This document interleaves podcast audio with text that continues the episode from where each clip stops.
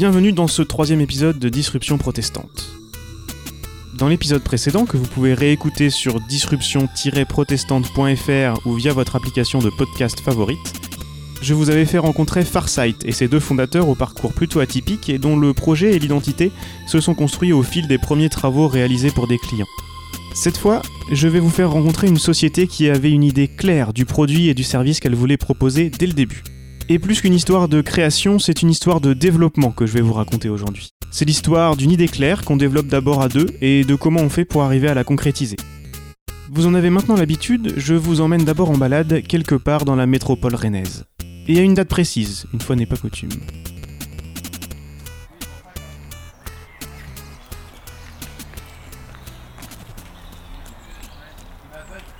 Rennes, 17 mars 2018. Depuis le milieu de la semaine, la métropole accueille la première édition d'un événement qui se veut être un forum citoyen sur les mobilités numériques. In-Out. Côté In, des conférences, ateliers et stands d'exposition avec des experts internationaux au tout nouveau centre des congrès en plein centre-ville. Réservé aux professionnels. Côté Out, des stands sur la place de la mairie et sur la place Charles de Gaulle, où les Rennais sont invités à venir tester les mobilités de demain, pendant le week-end. L'occasion pour les grands groupes et les startups de présenter leurs dernières innovations rattachées de près ou de loin au thème. Tout cela est très intéressant, mais ce week-end-là, j'ai préféré laisser traîner mes micros du côté du parc des Gailleuls. C'est ce même week-end de mars que l'ASPTT de Rennes organise depuis 35 ans sa course nature, la Rennaise. La coïncidence de date était trop belle et la course a rejoint la programmation de In-Out. Certains participants testent une innovation portée par une start-up locale, Tech for Race. Pas moins de 6 courses sont organisées sur le week-end.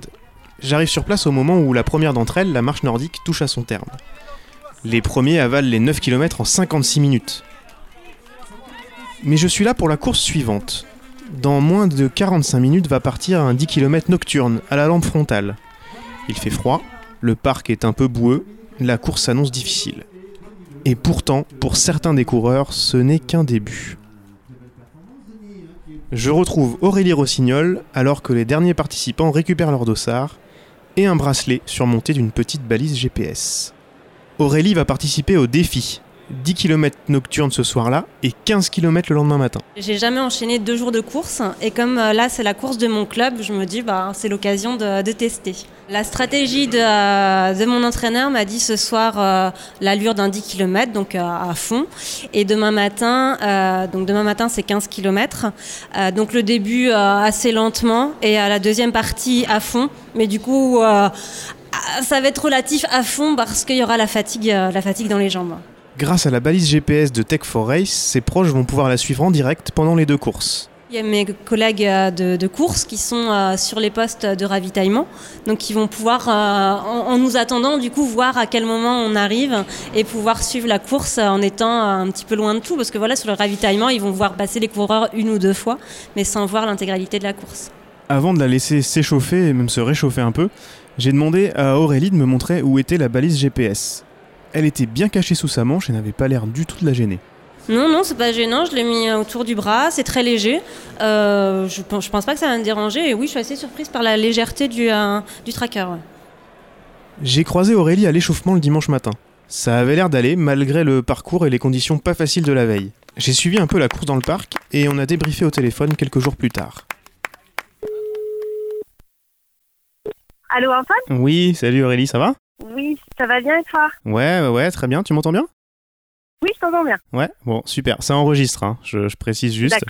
ça va Bon, okay. tu t'es bien remise de la course? Euh, Bien remise. Euh, des courbatures en, début de semaine parce qu'enchaîner deux jours de course, euh, c'était une première pour moi. Donc, euh, mais très, très agréable. Et puis, euh, et puis voilà, c'était un challenge et le challenge est, est relevé. Déjà de retour à l'entraînement? Euh, déjà de retour, oui, dès mardi. Et là, ce soir, j'y retourne. Je voulais commencer par te poser une question parce que j'ai regardé le, le, classement de la course euh, bah, dès dimanche après-midi ou lundi matin, je sais plus. Euh, oui. J'ai vu que tu avais fini deuxième le samedi soir, si je dis pas de bêtises. Oui, c'est bien ça. Cinquième du 15 km le dimanche matin. Euh, non, j'ai dû terminer dixième, mais cinquième euh, de ma catégorie. Ah d'accord, okay. oui, ouais, c'est ça, c'est ça. Et, et mais j'ai pas trouvé le cumulé. Alors, ça a donné quoi au cumulé? Alors le cumulé, je termine deuxième féminine. Ah, Donc, super. euh, je, suis, euh, je suis très contente. Je Super, félicitations. Merci. On discutait avant la course euh, samedi, tu disais qu'il y avait peut-être des, euh, des copains qui allaient suivre la course aussi sur le parcours. Est-ce que tu as des gens qui ont suivi avec Tech for Race sur le parcours ou, euh, ou, ou- ou de plus loin? Oui, j'ai mon mari du coup qui a qui a suivi avec la Forest dans les Gaillards et une, euh, une amie de la SPTT qui elle était à- au ravitaillement à l'arrivée. Donc euh, ils ont pu suivre euh, la course en direct, donc ils ont beaucoup apprécié. Est-ce que c'est quelque chose, toi, qui t'intéresserait? Peut-être peut-être sur des plus longues distances, non? Euh, sur les plus longues distances, oui, ça, ça pourrait être pas mal, aussi bien en compétition que en, personnel. Moi, je trouverais intéressant d'avoir d'avoir ce boîtier-là au, au quotidien, chaque fois que je vais parcourir. Euh, comme ça, en fait, euh, je sais pas si jamais je me blesse ou autre, euh, on peut avoir un suivi du coup d'où je suis. Et tu n'utilises pas des, des applications sur smartphone déjà qui font, qui font un peu ça eh bien, je, je ne cours pas avec mon téléphone parce qu'il est trop imposant. Et, euh, et du coup, euh, ce que je trouvais intéressant sur ce boîtier, c'est qu'il n'y avait pas besoin de courir avec euh, une carte SIM. Aurélie s'entraînait déjà pour un semi-marathon, celui de Liffrey 15 jours plus tard. Ça m'a rappelé cette analogie que font souvent les pros de la transformation digitale entre l'entrepreneuriat et la course à pied. C'est vrai qu'on sait quand commence l'aventure de la start-up. Mais après, est-ce plutôt un marathon ou des sprints à répétition?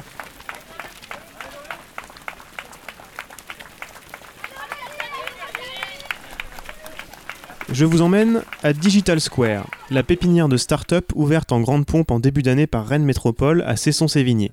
En fait, certaines boîtes sont déjà installées ici depuis un an. C'est par exemple le cas de Tech for Race. Vous vous souvenez sans doute de Douglas et Melchior dans l'épisode précédent. Ils avaient monté Farsight après avoir travaillé ensemble dans une autre entreprise, et c'est un cas de figure que l'on retrouve très souvent. Pour Adrien Savary et Fabien Le Thor, l'histoire est assez différente. Pour l'un comme pour l'autre, oui, c'est notre première création d'entreprise. Euh, on se connaissait pas du tout. On s'est rencontrés par hasard sur un site web avec une petite annonce. Euh, en tout bien tout honneur. Adrien, que vous entendez, a répondu à une annonce de Fabien qui avait l'idée de Tech for Race. Grand sportif et ingénieur, il cherchait un associé. Adrien, lui, travaillait à l'accompagnement d'entreprises pour une collectivité. Au début, les deux fondateurs travaillent sur leur projet le soir et le week-end, en parallèle de leur job. Ça m'a fait penser à une course cycliste. Vous connaissez la différence entre départ fictif et départ réel sur une course? Le départ fictif se fait souvent dans un centre-ville avec des animations, mais le chronomètre est lui réellement lancé un peu plus loin et la course peut alors commencer. Cette première période de Tech for Race, c'est un peu le moment entre ces deux départs. Le départ réel, lui, a été donné par la participation au programme d'accélération de la French Tech Rennes Saint-Malo qui s'appelle le Booster. On s'est dit fin 2015, début 2016, euh, est-ce qu'on se lance, est-ce qu'on y va? Comme à la pêche, on a été, euh, on a vu un hameçon, mais c'était un hameçon pour nous aider hein, et pas pour nous, euh, pour nous pêcher, nous manger. Au contraire, c'était celui de la French Tech avec euh, le programme le Booster. Il relançait la dynamique, il cherchait des idées, parce que c'est le principe du booster, partir des idées, essayer de, structurer ces idées et les amener vers un modèle économique et essayer de, de confronter euh, ce modèle économique à des besoins concrets. Et en gros, pendant les six premiers mois de l'année 2016, on a travaillé sur ce projet en parallèle de nos emplois respectifs. Cette période-là nous a confortés sur le besoin, parce que du coup, on est euh, allé euh, concrètement rencontrer euh, les différents acteurs du marché à qui on pouvait adresser potentiellement notre solution. Ça nous a permis de, remonter du terrain, effectivement, des, besoins bien concrets, du verbatim, et ça nous a permis euh, d'appréhender les différentes parties prenantes des- de l'environnement dans lequel on voulait s'inscrire et par la suite du coup à partir de cette, euh, de cette typologie d'acteurs de comprendre qui pouvait être parmi ces acteurs nos clients, qui pouvaient payer, quelles étaient éventuellement les dispositions à payer. Sans le booster, tu crois que vous vous seriez lancé quand même ou pas? Difficile à dire, pas sûr, parce que à un moment donné, il faut pouvoir avoir comme un objectif euh, qui, qui nous anime. Quand on a quelque chose qui est devant nous, plus ou moins haut si on raisonne en termes de mur ou en termes d'obstacles, bon, si on a envie, on essaie de le franchir. En tout cas, ça nous donne un objectif, ça nous donne une échéance, ça nous donne une limite. Euh, ça permet de tester. Là, ça a été le cas. Il n'y aurait pas eu ça, il n'y aurait pas eu cette échéance, il n'y aurait pas eu cette contrainte finalement de l'échéance, ou cette contrainte de l'opportunité, parce qu'en l'occurrence, potentiellement, ça apparaissait comme une opportunité pour nous. Peut-être qu'on aurait traîné, peut-être qu'on aurait, serait tourné autour encore pendant quelques temps et on n'aurait pas consacré le temps qu'on a consacré à la structuration et à la définition de notre modèle économique. Ce que Adrien et Fabien ont compris rapidement, c'est que pour se différencier de leurs concurrents et proposer une solution complète, facile à déployer et facile à prendre en main surtout, il leur fallait maîtriser l'ensemble du produit. L'enjeu euh, par rapport à ce qu'on propose, euh, on n'a pas fait du hardware et du software pour se faire plaisir, c'est parce qu'on avait identifié par rapport à ce qui se faisait sur le marché que ce qui manquait sur le marché ou les problèmes du marché euh, générait du manque. Et ce manque, on pouvait le combler. Pour le combler, il fallait qu'on maîtrise la solution de A à Z. On, a des concurrents sur le marché, euh, heureusement, euh, mais force est de constater que ce qui existe depuis des années n'a jamais permis de généraliser le tracking live à tout type d'événements sportifs, ce qui est nous notre challenge. Alors il y a des choses qui existent superbement bien faites sur des événements premium, Tour de France, Vendée Globe, Coupe de l'Amérique, etc. Il y a des acteurs qui font des choses au cas par cas, mais alors que le GPS n'a rien d'innovant en soi, c'est quelque chose qui existe depuis des années, ce n'est pas généralisé. Donc il y avait bien un problème. Un des problèmes, notamment, c'était d'avoir cette maîtrise complète de la solution pour pouvoir euh, euh, la gérer, l'enrichir et donc proposer des services adaptés et pertinents. Donc la première décision qui a été la nôtre, c'est de se dire, on fait une solution de bout en bout. Le hardware, c'est-à-dire le tracker GPS, le soft, c'est-à-dire les interfaces de suivi. Voilà, ça, ça a été la première décision. Pour bien comprendre, prenez l'exemple de l'iPhone. Si le premier modèle a si bien marché et était si différent par rapport à ce qui se faisait à l'époque, c'est parce que Apple avait la main sur le matériel mais aussi sur le logiciel qui tournait dessus. Dans ce cas-là, il est possible d'optimiser chaque aspect du hardware, c'est-à-dire le téléphone en lui-même dans le cas d'Apple, ou euh, la balise GPS dans le cas de Tech4 Race, et chaque aspect du software, c'est-à-dire le système d'exploitation de l'iPhone ou même certaines applications qui avaient été développées par Apple directement et c'est l'interface web où chacun peut voir la progression du sportif euh, pour Tech4 Race. C'est pour ça qu'en rentrant dans le bureau, j'ai été surpris de voir une station équipée en matériel électronique pour construire les trackers. J'ai alors demandé à Adrien comment il s'organisait pour s'occuper de tout et même de la fabrication des balises avec une équipe euh, encore assez réduite. Alors comment on s'organise euh, Là on fait comme on peut. comme beaucoup d'entreprises qui démarrent, euh, qu'elle soit start-up ou pas start-up, peu importe, une entreprise qui démarre, elle, doit faire beaucoup de choses. Euh, quand elle n'a pas euh, les moyens qu'elle aimerait avoir, voilà, et donc quand je parle moyen, c'est le moyen, moyen humain, bon, on a structuré les choses pour que les postes les plus importants soient occupés à temps plein. Fabien, il est à 100% sur le développement. Euh, alors à 100%, il, est avec moi évidemment aussi sur les décisions stratégiques, euh, la gestion de l'entreprise, euh, quand il y a des, décisions à prendre. Mais dans le quotidien, il est 100% sur le développement. Après, on a eu un besoin, un double besoin très vite qu'on a identifié. Ça a été, il va falloir qu'on existe sans qu'on soit en capacité de mettre notre solution sur les courses avant un certain nombre de mois. Donc il fallait faire de la communication on avait ce besoin-là. Euh, et puis on avait un besoin bien particulier, parce que j'ai parlé beaucoup du tracker tout à l'heure, mais une des autres valeurs ajoutées de notre produit, c'est les interfaces web, qui sont euh, travaillées dans une logique de co-développement avec des acteurs du terrain, avec des professionnels euh, qui connaissent ce, dont il faut, qui nous font part de leurs besoins, et nous, on crée à partir de ça. Et donc là, on fait du design euh, d'interface. Donc euh, certains parlent du UX design, expérience utilisateur. Et donc on, avait ce besoin-là de pouvoir designer et maîtriser aussi ce qu'on va faire pour que ça corresponde vraiment aux attentes. Et du coup, on a recruté une personne, Anaïs en l'occurrence, quasiment dès le début du projet, qui, du fait de ses compétences, pouvait piloter à la fois la com et à la fois euh, la créa, le, design de, nos interfaces. Après, tout le reste, c'était Bibi. Euh, c'est-à-dire euh, la gestion de l'entreprise, l'administratif, euh, le, recherche de financement, la compta, les salaires, et puis le développement commercial, autant que faire se peut avec le, temps qui, restait. Et puis l'idée maintenant, c'est de venir recruter pour combler les trous. Donc là, la priorité, c'est du commercial. On a une première personne qui est arrivée qui va m'assister là-dessus, puis on recrute une personne dédiée au, commercial. Donc là, au début, on fait un peu tout. Il faut savoir, euh, il faut savoir un peu tout faire. En plus de toutes ces tâches, ils ont pas mal voyagé parce qu'ils ont dû se rendre sur place lors des premiers événements. Le but de la solution est justement de permettre aux clients de se débrouiller sans intervention de l'équipe rennaise. Alors il y a toujours des cas de figure où apprentissage euh, faisant, on, est présent sur les premières fois, notamment quand on a des, clients qui derrière pourront euh, générer de la, de la récurrence. Concrètement, euh, on a un client qui a amené notre solution sur un marché lointain à Abu Dhabi, sur de l'endurance équestre. On est allé avec eux euh, déjà pour, gagner le marché contre les concurrents italiens. Une fois que ça s'était fait, euh, on, a, on est allé une deuxième fois avec eux pour mettre en place la solution euh, et par la suite, eux, ils étaient autonomes. C'est-à-dire concrètement, ils avaient l'équipement pour créer le réseau parce que effectivement c'est un des atouts du réseau LoRa. Quand il n'y a pas d'opérateur, on peut créer un réseau privé et donc euh, on s'affranchit euh, de ce problème-là.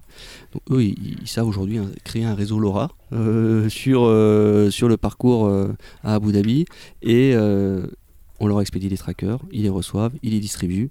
Les trackers se réveillent tout seuls, les participants n'ont rien à faire, ils les portent, les interfaces sont créées, ça se, ça se met en live, ça suit, ils récupèrent les trackers, ils nous les renvoient.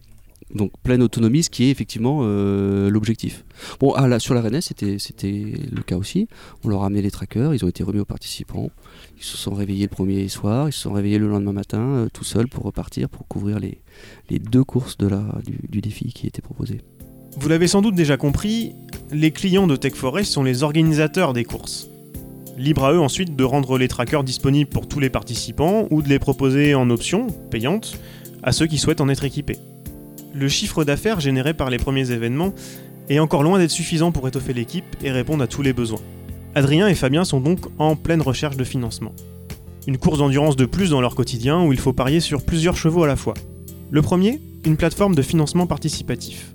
On a choisi Gweneg, euh, donc la plateforme en ligne, les personnes, c'est assez facile pour euh, accéder aux informations et, euh, proposer des engagements financiers pour nous soutenir. Aujourd'hui, euh, c'est 50 000 euros euh, avec 7 euh, ou 8 personnes, 7 personnes je crois. Second cheval, des investisseurs locaux avec un engagement financier plus important. deuxième logique, c'était de rencontrer des business angels individuels qui sont en capacité de mettre des tickets un petit peu plus élevés que 2000, 5000 ou 10 000 euros, ce qui est déjà beaucoup en soi. Euh, là, on raisonne plutôt sur du 50 000 ou du 100 000 euros. Donc là, c'est des rencontres, euh, du réseau, euh, de la visibilité sur les réseaux sociaux. Bref, c'est un ensemble d'actions qui permettent à un moment donné de faire émerger un intérêt. C'est le réseau dans lequel on est, qu'on cherche aussi à entretenir. Et euh, en l'occurrence là, deux personnes euh, se sont portées, euh, se sont dites intéressées pour intervenir sur des montants autour de 140 000 euros. Donc ça, ça, nous, là aussi, c'est rassurant. Et ce qui est intéressant, c'est que là, par contre, on a une discussion en face à face avec la personne, parce que vu les montants, il y a l'envie aussi d'en savoir un peu plus, et puis il y a l'envie aussi de participer. Ces personnes feront partie du board de, de, l'entreprise, et c'est important aussi pour nous d'avoir un, un feeling avec, avec ces personnes. Et on a la chance d'avoir deux belles personnes euh, potentiellement euh, demain avec nous. Troisième et dernier cheval dans cette course au financement, les fonds d'investissement. Puis derrière, l'idée c'était de compléter ça par des fonds, donc aller au-devant des, des, fonds spécialisés dans l'amorçage. Voilà, ça c'est un, chemin un petit peu plus compliqué, beaucoup plus raide et tortueux, euh, parce que il y en a beaucoup euh, qui interviennent sur des logiques différentes euh, en, fonction des montants, en fonction du business, en fonction du secteur, en fonction si on est du hardware ou du, du software. Ah, nous, on est sur les deux. Voilà. Et là, euh, j'espère qu'on arrive au bout parce qu'en même temps que je vous parle, normalement, notre dossier est en train d'être passé en comité. donc je croise les doigts, j'espère que vous nous porterez chance et que à la fin de l'entretien, j'aurai un message sur mon téléphone nous disant que c'est bon. Je vais laisser planer le suspense jusqu'à la semaine prochaine sur le dénouement de cette course. D'autant plus que le prochain épisode sera consacré dans son intégralité au financement des entreprises comme Tech4Race, notamment via un entretien avec Karim Essemiani, qui est le créateur de la plateforme Gwenec dont nous parlait Adrien tout à l'heure. Avant de quitter l'équipe Tech4Race, j'ai posé la grande question de cet épisode à Adrien. Avec le recul de cette première création d'entreprise, comparerait-il l'aventure plutôt à un marathon ou plutôt à des sprints à répétition? Eh bien, sans faire le normand que je ne suis pas, euh, je suis bien breton, je dirais un, mix des deux. En fait, je verrais bien à 3000 steeples. 3000 steeples, c'est euh, du fond. Euh, il y a des obstacles. D'ailleurs, des obstacles qui ne sont pas tous les mêmes. Il y a la barrière et il y a la rivière. Hein, euh, et on se fait éclabousser dans la rivière, donc euh, ça veut dire qu'on peut s'en prendre aussi un peu de temps en temps plein la figure. Euh, Il y a un côté peloton, donc on joue des coups, on prend des coups. Donc voilà, je trouve que et puis il y a du sprint parce que 3000 steps ça se finit toujours sur un, sur un sprint au final. Euh, donc j'aime bien le 3000 steps pour, euh, pour illustrer ça. Dans le prochain épisode de Disruption protestante, je vous parlerai donc d'une course qui peut vite devenir une course contre la montre et pour laquelle nous troquerons le short et les baskets pour un costume et une cravate. Je veux bien sûr parler gros sous et financement. Retrouvez-nous sur Twitter, disruptionpr, pour suivre l'actualité de la série. Et bien sûr, abonnez-vous et laissez vos commentaires sur votre application de podcast préférée. Avant de vous quitter, je vous signale la tenue prochaine de la deuxième édition du Hackathon à Rennes. Rendez-vous les 2 et 3 juin prochains au Jardin Moderne. Vous l'avez compris, plus l'idée est absurde et mieux c'est. Et si vous ne vous sentez pas l'âme de disrupter les énergies, une restitution publique est proposée le dimanche soir, donc le 3 juin, à 17h. Toutes les infos sont dans les notes de cet épisode sur disruption-protestante.fr.